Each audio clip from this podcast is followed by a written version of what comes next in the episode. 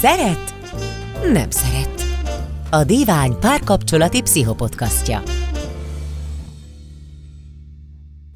Sziasztok, ez itt a divány.hu szeret-nem szeret harmadik adása, és az előző adásokat, mert már volt kettő, a divány.hu per szeret-nem szeret oldalon találjátok, hogyha pedig bármi véleményetek, esetleg témajavaslatotok van, azt pedig a szeret-nem szeret kukac divány.hu e-mail címre írhatjátok.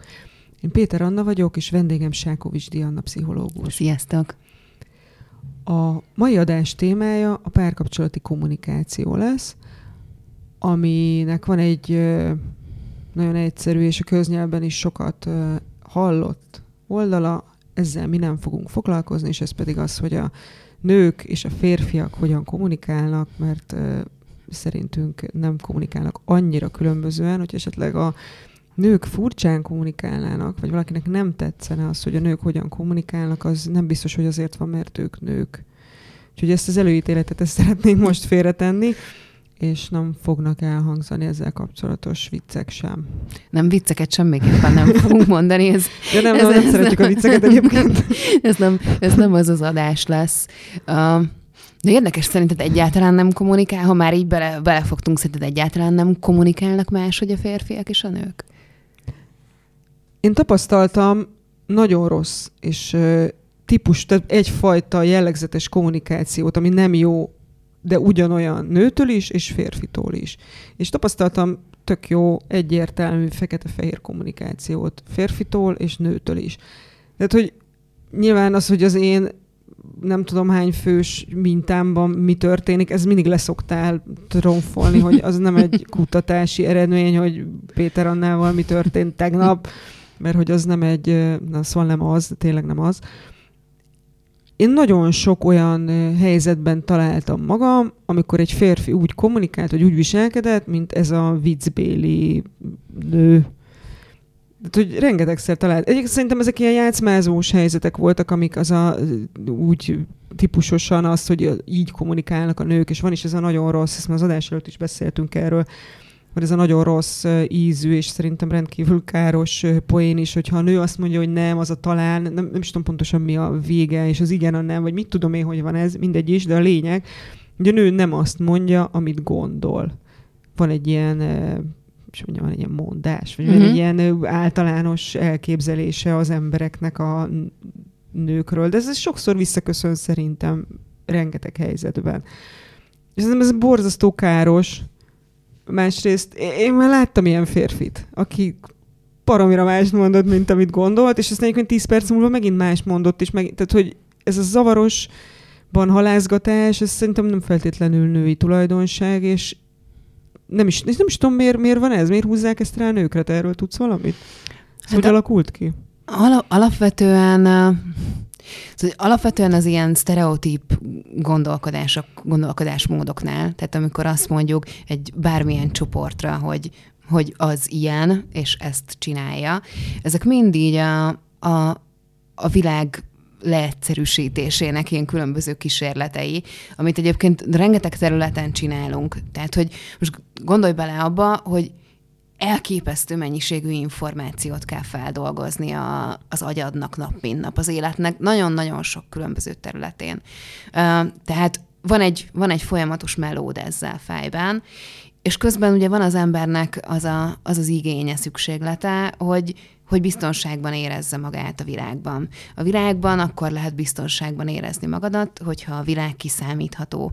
Kiszámítható pedig akkor lesz, hogyha vannak általános törvényszerűségek, amik, amik működnek. És ezek az általános törvényszerűségek, ezek csak akkor tudnak működni egy, egy olyan helyzetben, ami egyébként, ami egyébként tök, tök bonyolult, hogyha, hogyha leegyszerűsítéseket alkalmazunk ezért tipikus leegyszerűsítés az, hogy a nők ilyenek, a férfiak olyanok. És hogy ezek mögött, tehát hogy, hogy a sztereotípiákban mindig az, a, az az érdekes, hogy, hogy van, van benne valami olyan, a, a mélyén van benne valami, ami, ami közelít az igazsághoz, de hogy, hogy ezeket sosem lehet így, így ráhúzni mindenre és mindenkire. Tehát ugye a sztereotípiákban gondolkozunk, és nem vagyunk elég nyitottak arra, hogy tényleg megismerjük a másikat, meg megértsük azt, hogy milyen, hanem eleve azzal az előfeltevéssel indulunk neki, hogy ő mondjuk nő, akkor így fog beszélni, vagy ő férfi, a férfi akkor nem fog beszélni az érzéseiről, akkor Szóval, hogy akkor azért a világnak egy jelentős részét így kizárjuk, és elveszük magunktól az esélyt arra, hogy, hogy ténylegesen megismerjük a másikat. Tehát, hogy a sztereotípiákban való gondolkodás az egyfajta ilyen zártságot eredményez, amiben, amiben nem is nagyon tud fejlődni az ember. Ennek ellenére egyébként szerintem itt a, a férfinői kommunikációban azért nagyon nagy hatása, meg szerepe van annak, hogy mi az, amit, amit kulturálisan így elvárunk a, a férfitól és a, a nőtől. Egészen más, hogy neveljük a, a lányokat és a fiúkat.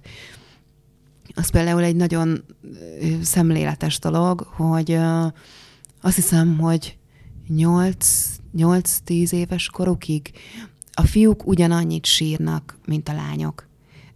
És aztán, aztán ez a folyamat, ez tehát ez így megváltozik, és egyszer csak az lesz, hogy a fiúk elkezdenek nem sírni, mert a fiúk nem sírnak, mert a fiúk nem sírhatnak.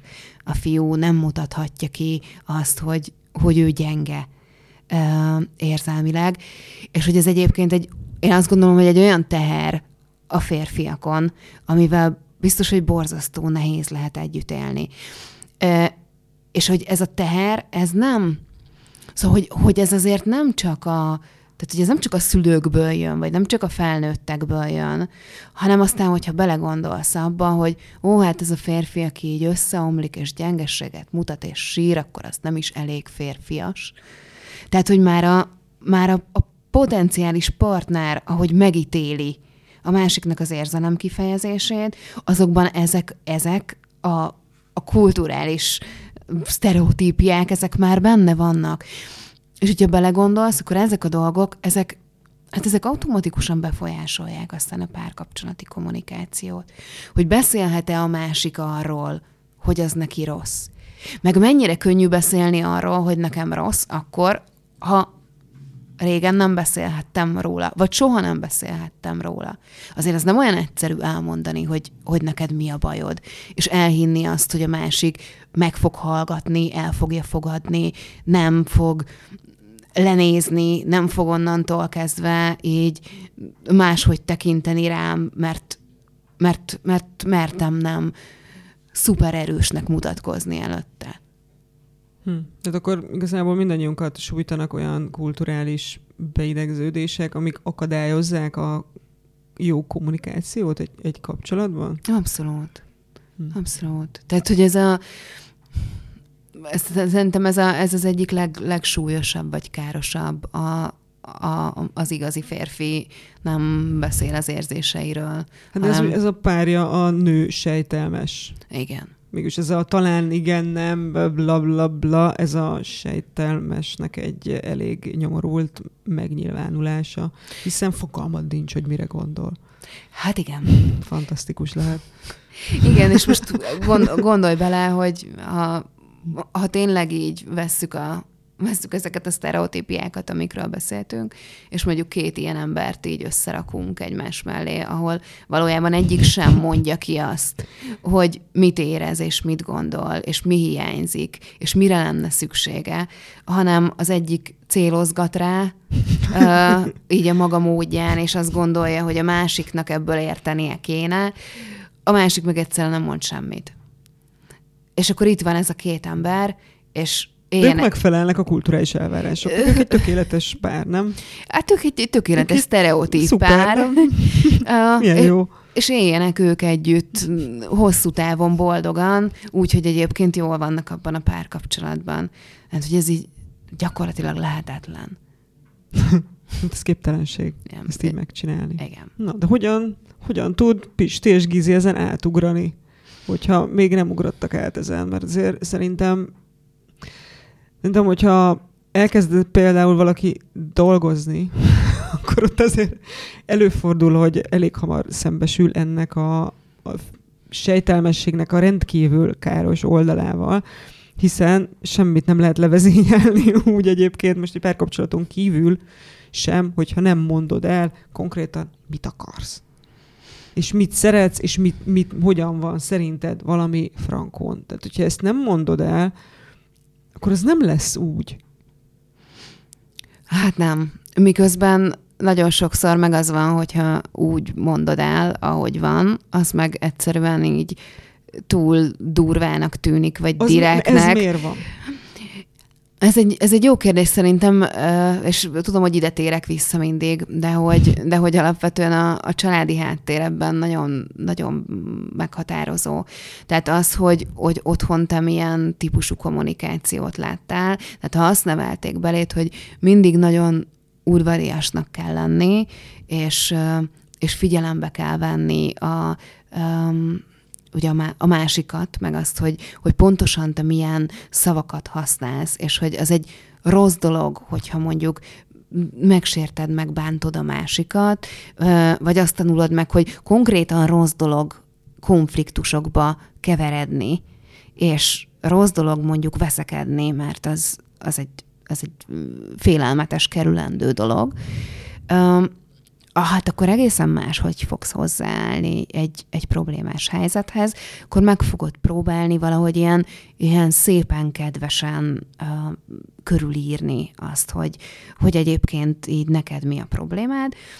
Hogyha másik eközben mondjuk egy olyan közegből jön, ahol, ahol egyszerűen így, így megmondjuk frankón azt, ami van, nem vállalgatunk a szavak közül, meg, a szavak között, megszokjuk azt, hogy, hogy a szavak azok így azt jelentik, amit, és nem többet. Most, ha ez a két ember így összekerül, és az egyik elmondja nyíltan frankon a véleményét valamiről, úgyhogy nem válogatja meg a szavait, akkor a másik ebből azt hallja, hogy úristen durva szavakat használnak a velem való kommunikációban, és ez bántó. És akkor már rögtön nem a másiknak a szavaira reagálsz, nem a jelentés, tehát hogy nem a, a szavaknak a jelentésére reagálsz, hanem, hanem magára, a, magára a szóra. Hogy ott, ott, ott érkezik egy ilyen érzelmi Szerintem ez egy reakció. nyelvi félreértés. Nem? Tehát ez olyan, mint hogyha, de szerintem, szerintem a nyelv az tök egyértelmű, hiszen ha mást akarnak mondani, akkor egy másik szót veszek elő, nem? Erre van ráadásul egy tök jó kis elnyalásokra alkalmas nyelv a magyar. Egészen fantasztikus dolgokat lehet vele leírni és körülírni. Tehát, hogy az, az nem merül fel ilyenkor abban a szemében, hogyha az illető mást akarna mondani, akkor mást mondana? Nem, mert ezzel, ezzel azt feltételezed, hogy, hogy mindenkinek minden ugyanazt jelenti. De hogy nem. Tehát, hogy, hogy az van, hogy, hogy mást tud jelenteni um, egy szó az egyik embernek és a másiknak, és az egyik helyzetben és a másikban. Tehát, hogy a, a szavaknak a, a valódi jelentését azt azért árnyalja, árnyalja a helyzet, az a, az a tér, amiben ez az egész így a, a felszínre kerül, árnyalja a két ember közötti kapcsolat is, ahogy egyébként árnyalja az is, hogy milyen, uh, milyen nem verbális kommunikáció van mellette. Tehát, hogy, hogy ez a szó, az egyébként, vagy ez a mondat, az milyen, milyen gesztusok közepette jelenik meg. Hát ugye erről szól az egész, a, a gúny, az irónia, tehát hogy ott, ott így lehet a legszebben, megfog, legszebben leírva a legszebben hangzó mondatot is úgy elmondani, hogy az, az nagyon fájdalmas legyen, és az abban az adott helyzetben bántó legyen. Tehát ugye azt gondolom, hogy ez, hogy ez sajnos nem ilyen egyszerű. És és az, hogy hogyan értelmezzünk szavakat, és egyébként helyzeteket, mert hogy azért szerintem nagyon szorosan ide kapcsolódik az is, hogy, hogy mondjuk hogy vagyunk egy veszekedéssel, vagy egy kiabálással, hogy, hogy van ahol, és van akinél mondjuk az, hogyha már így kiabálunk egymással, az, az valami rettenetes bajnak a jele, tehát hogy így itt, itt fog összeomlani minden, mert ő azt tanulta meg, hogy, hogy, hogy kiabálás nincs, hogy ez nem történik meg két ember között, aki, aki szereti egymást. Lehet, hogy olyan van, hogy némán megsértődünk, és elvonulunk két napra, és nem szólunk egymáshoz. Hát az egy másik dolog, de kiabálás az, az nincs, mert jó. az már valami nagyon veszélyes dolog. Hát míg a másiknak teljesen természetes, hogy úgy fejezi ki az érzéseit, hogy és akkor felemeli a hangját, és így attól függően, hogy mit jelentenek a, a szavak és a helyzetek, attól függően értelmezzük ezeket, és ezeknek az értelmezéseknek a, a mentén reagálunk.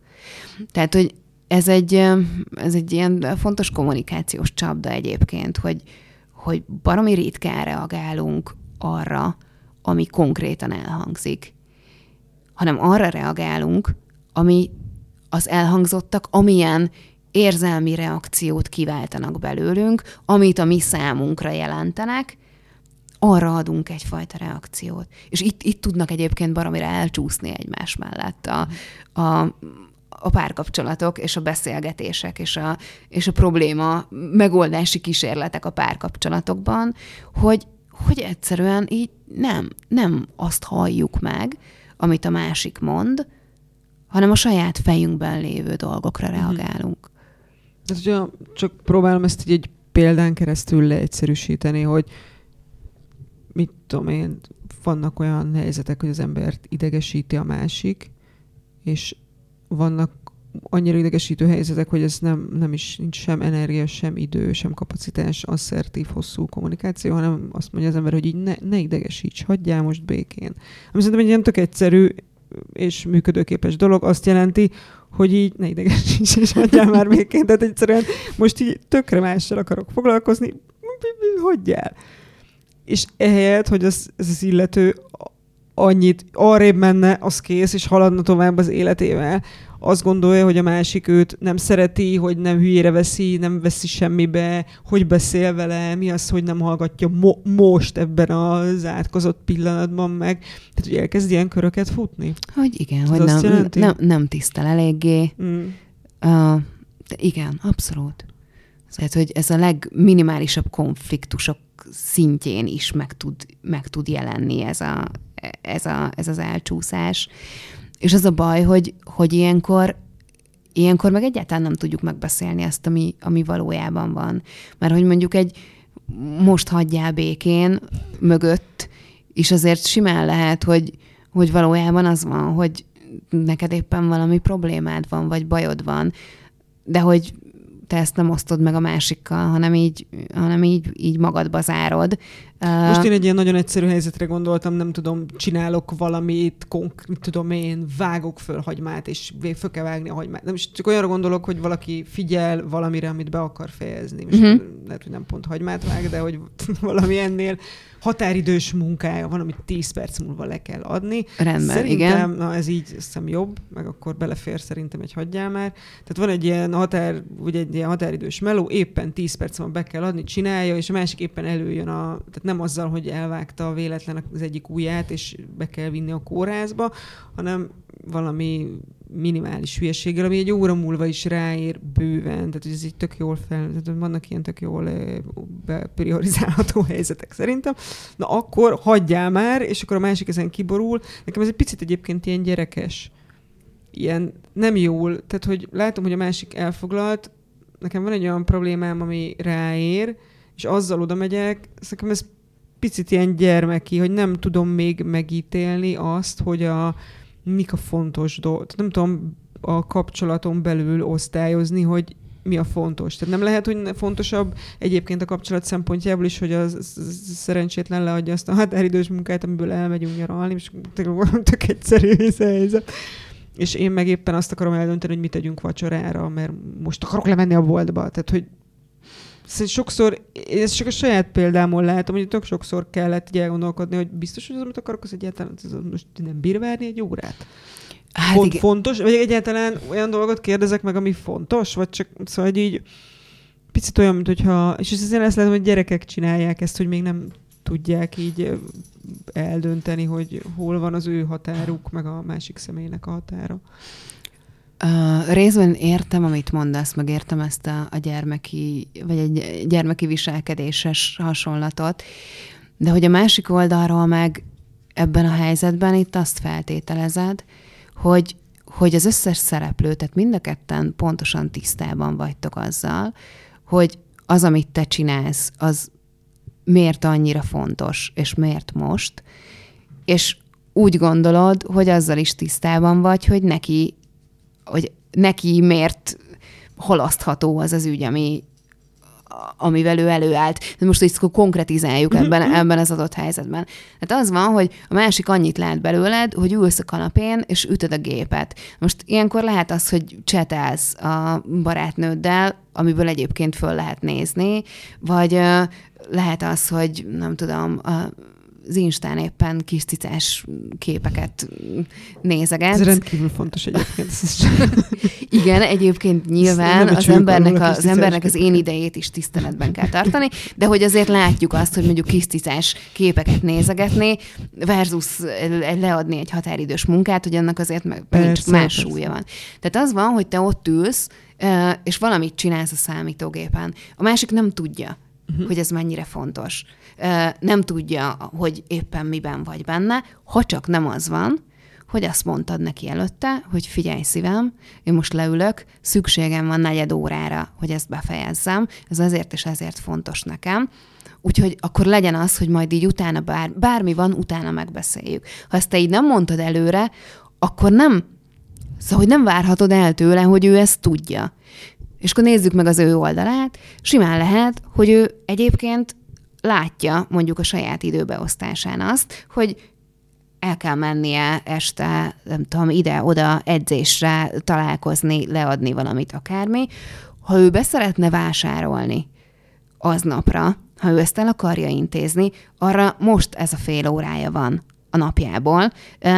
Tehát úgy gondolja, hogy ez, ez, egy, ez egy nagyon fontos dolog, és azért ő ezt megkérdezi. De ha ő ezt nem mondja el neked, hogy figyelj, nekem ez most nagyon fontos, mert akkor ezt te sem fogod tudni, hanem azt fogod gondolni, hogy de tényleg ez most miért nem ért rá negyed órával később. És hogy itt jön be az, hogy azt gondoljuk, hogy a, a különböző helyzeteknek minden részével, minden körülménnyel mindig tisztában vagyunk, és erre reagálunk. Tehát megint csak az van, hogy a saját valóságunkra reagálunk, és nem arra, ami valójában van a közös realitásban. Tök jó.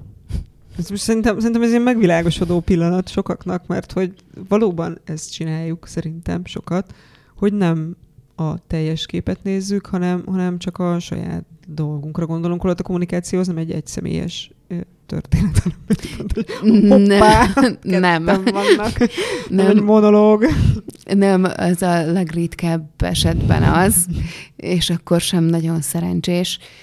Nem, valóban, és hogy ez egyébként a, a párkapcsolati kommunikációnak egy, egy nagyon fontos oldala is, hogy nem csak azt kommunikáljuk, ami, amilyen hiányunk van, hogy ez így nekem mondjuk nem jó, vagy mert nem csinálod azt úgy, hanem elmondod azt is, hogy, hogy ez neked miért fontos, vagy benned mi van ezzel kapcsolatban. Szóval, hogy ebből is látszik, hogy egyáltalán nem mindegy az, hogy így hogyan fogalmazunk meg valamit, hogy hogyan közvetítjük azokat, a, azokat az érzéseket, amik, amik bennünk vannak hogy azok a párkapcsolatok működnek jól, és azokban a párkapcsolatokban érzik magukat jól az emberek, ahol, ahol a pozitív kommunikációnak, a pozitív közléseknek az aránya az azért sokkal magasabb, mint a, mint a negatívaké. Hát van, van is erről egyébként egy ilyen konkrét arányszám, hogy általában akkor akkor érzi jól magát egy ember a párkapcsolatban, és egyébként bármilyen típusú kapcsolatban, amikor így a, a pozitív, pozitív, negatív közléseknek az aránya az 5 az egyhez. A, azt mondtad, hogy azok a kapcsolatok működnek jól, hogy a kommunikáció az a pozitívba billen át. Viszont uh-huh. uh, szerintem van olyan, mert nyilván cáfold meg, vagy, vagy mondd el, hogy ez hogy van, hogy valaki csak dumál és nyomja a szép szavakat, meg az ígéreteket, meg mindenhol kirakja a szuper közös fotóinkat, és nagyon csili-vilinek tűnik a dolog az elmondottak és a, a, a képanyag alapján. Egyébként meg nem tesz semmit. Ez, hát ilyenkor nyilván szerintem menekülni kell, de hogy a, te mit mondasz, kell tűnni, de hogy te mit mondasz, hogy ilyen, szóval, hogy mit lehet tenni, amikor az ember egyszer csak azt látja, hogy a társadalom előtt van egy parádés, csili tökéletes kapcsolata, de egyébként meg olyan egyedül van, mintha, mintha nem lenne. Van ilyen, szerintem, Abszolút gyanítom. van ilyen. Abszolút van ilyen. És... Mi a teendő? Ahol a kommunikáció az parádés, és akkor e-, ennyi. Az, hogy, hogy, hogy szépek a szavak, és szép az a kép, amit, amit mutatunk magunkról kifelé, az nem jelenti azt, hogy a kettőnk közötti kommunikáció és parádés volna. Mert, mert azért a kommunikáció az ugye nem csak arról szól, hogy én mondok valamit, és hogyan mondom, hanem arról is, hogy meg is hallom azt, amit a, a másik mond, hogy, hogy reagálok rá, hogy fontos számomra az is, ami így a másikból és a másiktól jön.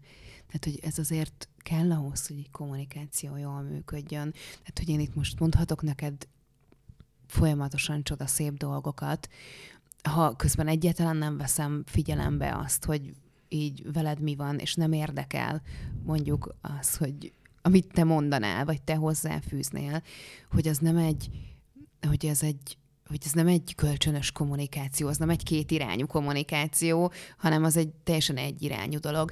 És egy ilyen helyzetben nyilván az ember egy idő után egyedül van, és egyedül marad.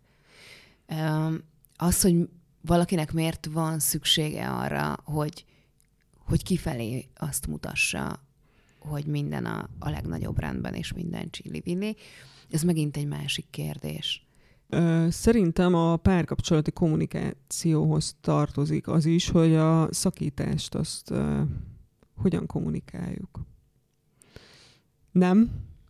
De, hát, me, abszolút, hát nem. de nem, hát de abszolút. Nem. Jó, abszolút tartozhat.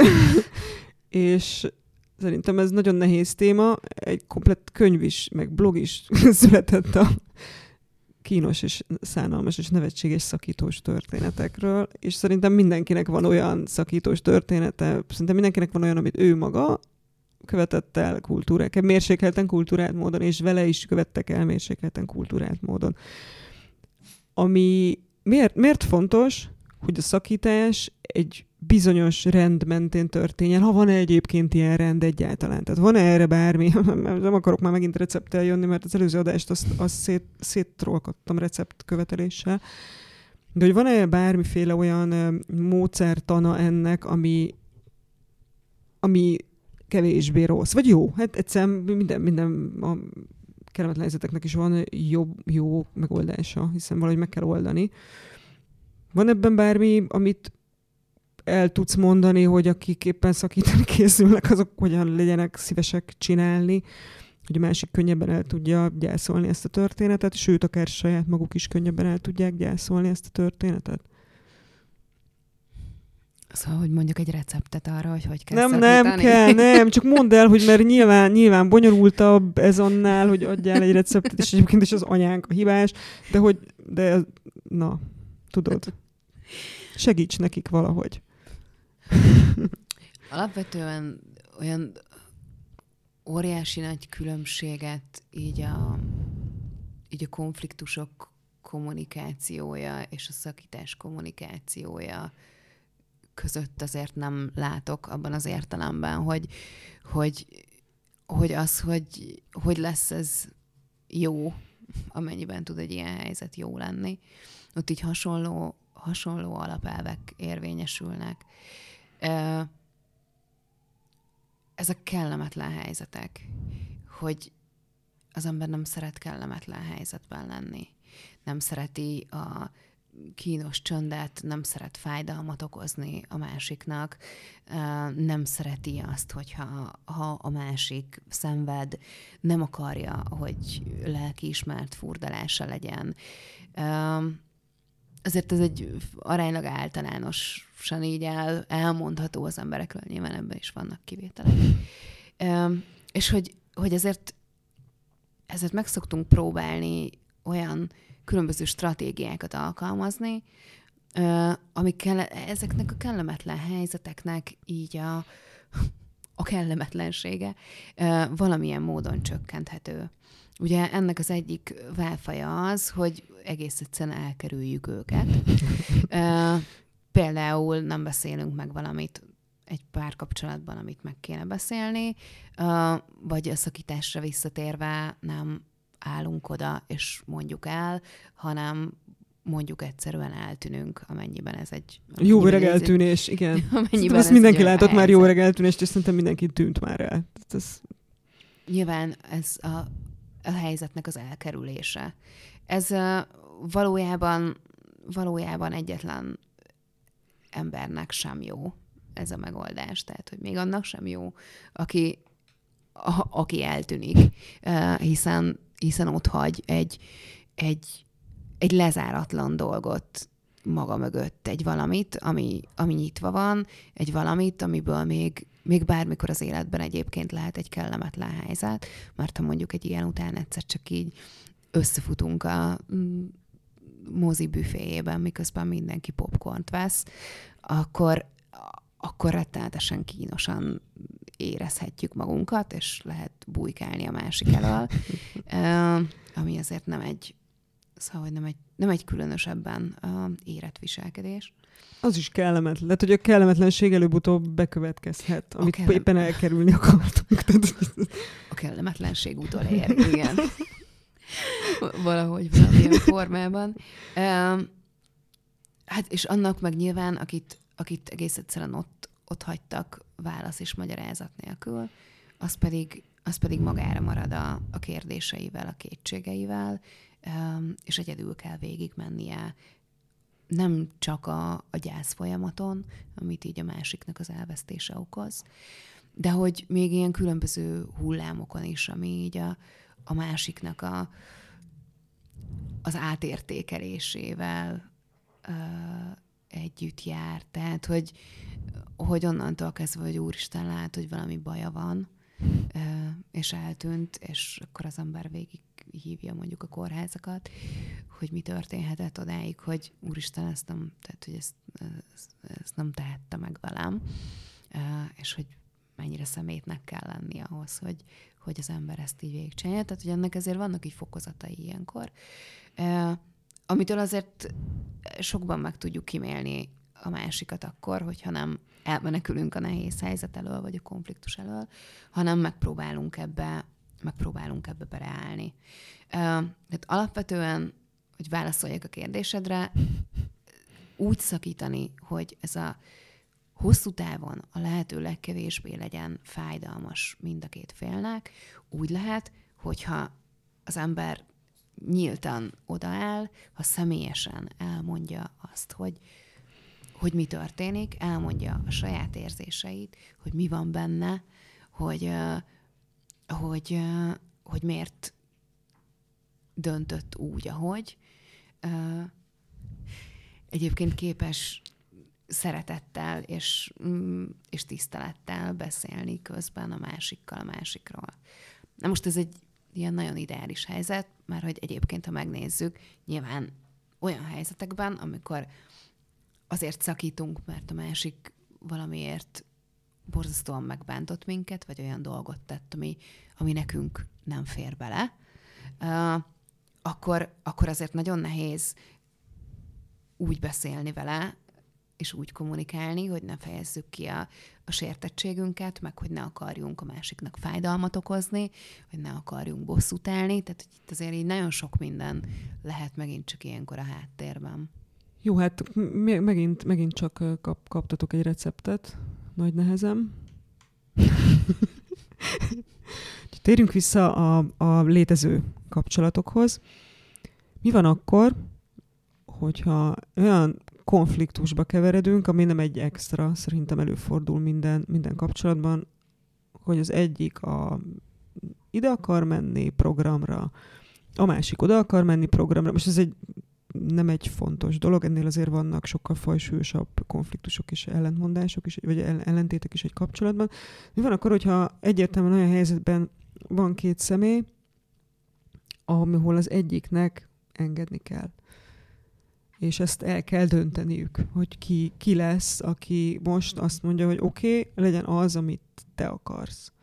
Hogyan ezek, ezek szerintem azok a helyzetek, amikben rengeteg lehetőség van. Az ordítozásra, az összeveszésre, nem is megyünk el inkább sehova, tehát ez a vége, vagy mindig én engedek, vagy és egyébként is a múltkor, amikor. Tehát szerintem ezek ilyen nagyon jó kis táptalajai egy balhénak, hogy az egyik valamit így akar, a másik valamit úgy akar, és nincs középút, hanem az egyiknek lesz igaza. Mi van ilyenkor? Mi, hogyan, hogyan álljunk? Úgy tegyük fel, hogy tényleg talán ez a legegyszerűbb példa, két, két helyre kell menni. És az egyik nagyon ide akar menni, a másik nagyon oda akar menni. Szerintem ez nem egy annyira szomorú helyzet, amin tudjuk modellezni, ezt ennél azért vannak sokkal dur durvább, durvább és élet, élet, élet kérdés konfliktusok is. Hogyan, hogyan, hogyan álljunk neki a meggyőzésnek, hogy de inkább együnk el a Gizi születésnapjára? annyi mindent, annyi mindent mondtál ebben a felvezetőben, amihez, amihez szeretnék csatlakozni. Üm, első körben így ahhoz az nem nagyon megütötte a fülemet, amikor azt mondtad, hogy de hát mindig én engedek. Üm, hogy a veszekedésekben a hajlamosak vagyunk nem csak így mondani, hanem így is gondolni dolgokat. Uh-huh. És minden olyan helyzetben, amikor azt mondjuk, hogy mindig, vagy hogy soha, az alapból torzítás. Tehát, hogy nincs olyan, hogy Biztos? mindig. Biztos. Na, egy, ma, egy recept, egy, egy kinyilatkoztatás. Tehát, hogy, hogy a, abban, a, abban, a, abban a pillanatban, amikor azt mondjuk, hogy mindig, akkor ott érdemes megállni, és végig gondolni ezt, hogy tényleg mindig. Nem, előtte érdemes meg, mielőtt kimondjuk, nem? Hát az a helyzet, hogy hogy ahhoz nagyon sokat kell gyakorolni ezt a dolgot, hogy el, előtte végig, Szerintem mindenkinek végig van lehetőség ezt gyakorolni. Igen, az általában, szóval, hogy, hogy mindig, amikor valamilyen változást kívánunk eszközölni így a saját életünkön, vagy így a, a, a saját viselkedésünkben, vagy szeretnénk fejlődni, akkor ugye azzal kell megküzdenünk, hogy a, hogy a, a beidegződött működés módok helyett ugye kialakítsunk egy újat. És hogy ez azért nem, nem csettintésre megy. Tehát, hogyha te 30 éve csinálod valahogy, akkor azért, mert nem tudom, olvastál egy szuper cikket a díványon, amiből kiderült, hogy ez mégse annyira jó, nem fogod másnaptól máshogy csinálni. Hanem, hanem ez, ez, ez mindig szépen fokozatosan működik ez a dolog, vagy szépen fokozatosan lehet változni, vagy fejlődni ezekben a dolgokban. És hogyha ha ott van mondjuk egy veszekedés, amiben azért ilyen túlfültött érzelmi állapotban vagyunk általában, az nem a, szóval, hogy ez nem a tiszta racionális gondolkodás irányába visz minket, és, és abszolút hajlamosak vagyunk bele, bele nyúlni olyan olyan mintákba, meg olyan működésmódokban, amit egyébként megszoktunk és hm. csináltunk az előtte lévő x évben. Tehát, hogy azt, azt szerintem nem kell várnunk magunktól ilyen helyzetekben, hogy már előtte fölismerjük, hogy ezt akartuk mondani, és már ott megállítsuk, de hogy az nagyon szuper, hogyha miután kimondtuk, és ha nem is az utána következő két percben, de hogy legalább az utána következő két órában valamikor felismerjük azt, hogy, hogy hoppá, ez így lehet, hogy nem volt oké, okay, vagy lehet, hogy nem volt ebben az egészben igazam. És a mindig és a soha, azok, azok tipikusan ilyen kommunikációs torzítások tudnak lenni, amik, amik valójában nem fedik a, a valóságot, az aktuális érzelmi állapotunkat mutatják, és ahogy így beszélgettünk az adás elején is, hogy nem a, nem a nem a valóságra reagálnak. Tehát akkor, amikor egy, akkor, amikor egy veszekedésben már ezek, ezek a mondatok így megjelennek, akkor, akkor ott már az a nagy esély van arra, hogy ez így eléggé félre fog menni. ez a beszélgetés, és nem feltétlenül arról fog szólni, amiről. Mert ott, amikor kimondod azt, hogy mindig nekem kell alkalmazkodnom, az már nem arról szól, hogy most Gizi születésnapjára, vagy az anyósához, vagy szóval, hogy hova menjünk, vagy hogy mit csináljunk ma délután, az nem a konkrét programról szól, hanem az már egy, szóval, hogy az már egy más típusú probléma, amit belehozunk a vitánkba. És nagyon sokszor hozunk bele a vitáinkba olyan dolgokat, amik, amik azért így bennünk vannak egy jó ideje, amit nem tudtunk kibeszélni, ami nem tiszta így a, a kettőnk közötti viszonyban vagy dinamikában, és nagyon könnyen tudjuk el, tudunk elvinni egy ilyen teljesen hétköznapi konfliktust egy egészen, egészen másik irányba, és lehet halálosan nagy összeveszés egy-egy ilyen vitából. A másik, ami megütötte a fülemet, ez volt egy ilyen mondatot, hogy meggyőzni a másikat valamiről. Ami azt hát nem vagyok az asszertív kommunikáció nagykövete, ezt kimondhatjuk. Hát, hogy, szóval, hogy ez, ez a mondatod, ez így azt, azt feltételezte, hogy annak a konfliktusnak akkor van jó megoldása, hogyha neked sikerül meggyőzned a másikat, hogy az történjen, amit te akarsz. Jó, most nem rólam van szó, ezt csak úgy mondtam. Értem, értem. Csak egy de... általános alany, Gizi, Gizi így gondolkodik, és akkor mi van, na? Hát az van, hogy a Gizi, ez a hipotetikus Tudod, Gizi, az unokatestvérem barátnőjének a barátja. Igen, igen, igen. A, na, összeszedett az... valami nemi betegséget, ismerjük ezeket. Mindig egy ilyen általános távoli rokonnal, meg ismerőssel történnek meg az ilyen katasztrófák. Na. Szóval, hogyha az ő fő célja egy egy bármilyen típusú konfliktusban az, hogy minden áron elérje azt, amit ő akar, az kemény lesz. Tehát, hogy, hogy az, az, nem egy, az nem egy jó kiinduló pont. Alapvetően akkor lehet megbeszélni rendesen dolgokat, hogyha azért nyitottak vagyunk arra is, hogy kompromisszumokat kössünk. Tehát, hogyha ez mindenki szélsőséges elragaszkodik a saját igazához, és az, amit a másik mond ezzel kapcsolatban, az valójában nem jut el hozzá, akkor, akkor abból nem lesz mindenki számára jó megoldás.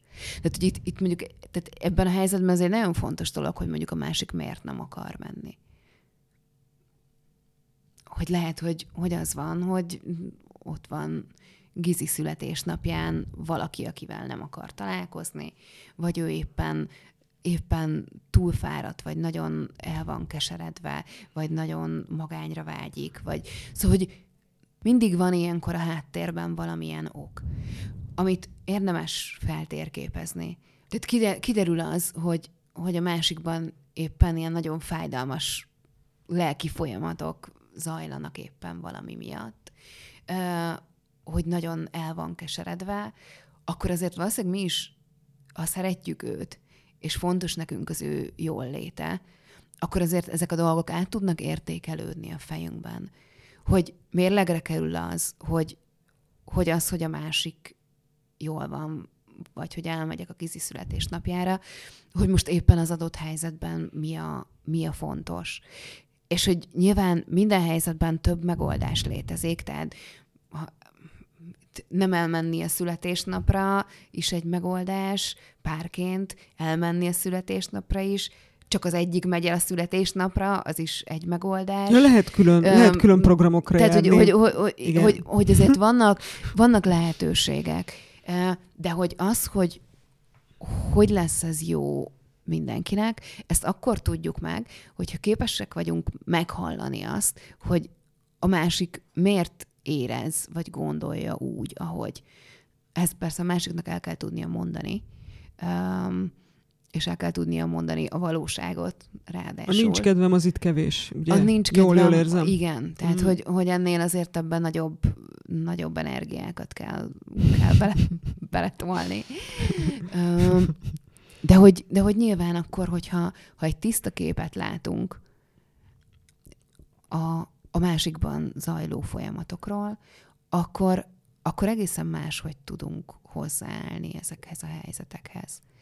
Um, és hát nyilván vannak olyan viselkedésmódok, amik meg, amik meg rengeteget rontanak ezeknek a konfliktusoknak az alakulásán. Milyen például, ami ront? Hát például, hogyha egész egyszerűen megsértődik az ember, és mondjuk nem, nem beszél többet, azt mondja, hogy jó, oké, okay, ha nincs kedved jönni, akkor ne gyere.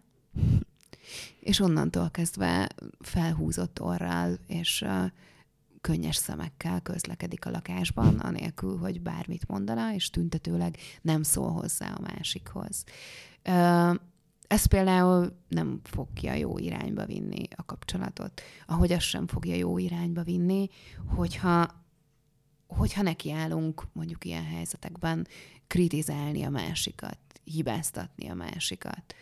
Persze nem akarsz eljönni, mert nem szereted az embereket. Persze nyilván nem akarsz eljönni, mert utálod a barátaimat, mert, mert szerinted az én barátaim azok, azok nem elég jók. Unalmasak. Unalmasak, bezzeg a tieid. Tehát, hogy el lehet ezt vinni ilyen irányba is, el lehet vinni olyan irányba is, hogy oké, okay, megint nem jössz el, tönkreteszed az egész szociális életemet, uh, nekem már nincsenek miattad barátaim, mert mindig ezt csinálod velem. Mindig. És a mindigre itt fölhívnám, igen, igen a figyelmet. Soha nem jössz el velem, mindig ezt csinálod. Mm, egy mondatban. Bizony. Um, hát meg persze nyilván a, abba az irányba is el lehet ilyenkor menni, hogy ha igazán szeretnél, Ó, akkor, ez már durva nagyon. Akkor, akkor eljönnél. Akkor megtennéd, értem. De mivel nem jössz el, ezért nem is szeretsz igazán. És ez... Szükségtelen következtetések, jól, jól, jól érzem? Hát szükség, szükségtelen következtetések, érzelmi, érzelmi zsarolás. Egyébként mi van akkor, hogyha a másiktól ezt a mondatot halljuk, hogy amit az előbb mondtál, hogy nem, nem jössz el, mert nem szeretsz. Ez, nyilván ez a dolog már el, elment messzire, de mit lehet erre reagálni azon kívül, hogy de, vagy igen, az, azt gondolom az a legrosszabb, amit de szeretlek, de elmegyek, vagy mi van? So, egyébként nem hallottam még ezt a mondatot szerencsére.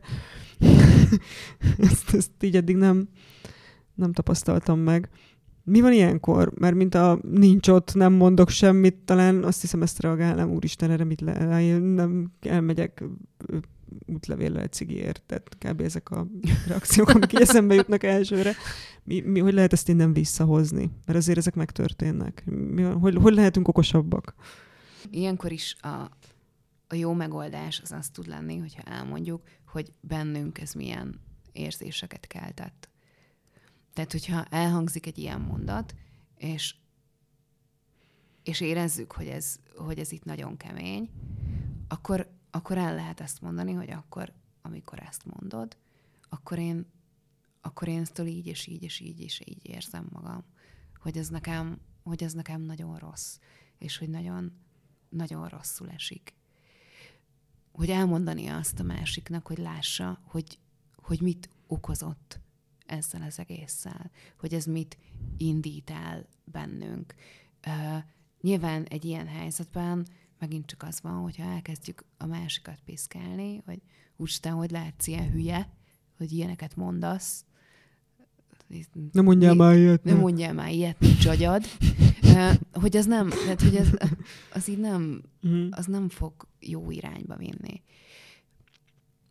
Érdemes ilyenkor mindig arról beszélni, hogy hogy így bennünk mi van, anélkül, hogy megbántanánk a másikat, anélkül, hogy kritizálnánk, anélkül, hogy értékelnénk azt, amit ő csinál, hanem, hanem így a, az egyszerű, egyszerű tiszta én közlésekre uh, hagyatkozni ilyenkor, ez, ez tud lenni a megoldás. Tehát, hogy nagyon, nagyon nehéz egy uh, érzelmileg felindult állapotban azért ennyire hogy is mondjam, ennyire átgondolt választ adni. Hm. De, de hát ez az, amire, amire viszont érdemes törekedni. Mert ugye ez, ez tud elvezetni oda, hogy, hogy tényleg mindent meg lehessen beszélni, hogy tényleg képesek legyünk beleállni a konfliktusokba, hogy legyen értelme annak, hogy hogy vitatkozunk, hogy veszekszünk, hogy problémákat oldunk meg, hogy legyen, hogy legyen ennek legyen ennek egy bármilyen típusú olyan eredménye, amitől azt látjuk, hogy, hogy, hogy is ezeket így meg tudjuk ugorni, ezeket a helyzeteket, és hogy tudunk, tudunk ezekben uh, fejlődni, nem csak emberként, hanem párként is. Jó, hát szerintem a, a lényeges pontokat átvettük, és rengeteg kiváló receptet is kaptunk a továbbiakra. Az előző adásokat a divány.hu szeret-nem szeret aloldalán találjátok, és egyébként a következőket is majd ott fogjátok találni. Hogyha bármi észrevételetek van az adással kapcsolatban, vagy akár témát szeretnétek javasolni, akkor a szeret-nem szeret kukacdivány.hu e-mail címre tudtok írni. Sziasztok! Sziasztok! Ennek most sajnos vége. De ha kellene még, gyere el a divány.hu szeret-nem szeret oldalára. A műsor a Béton partnere.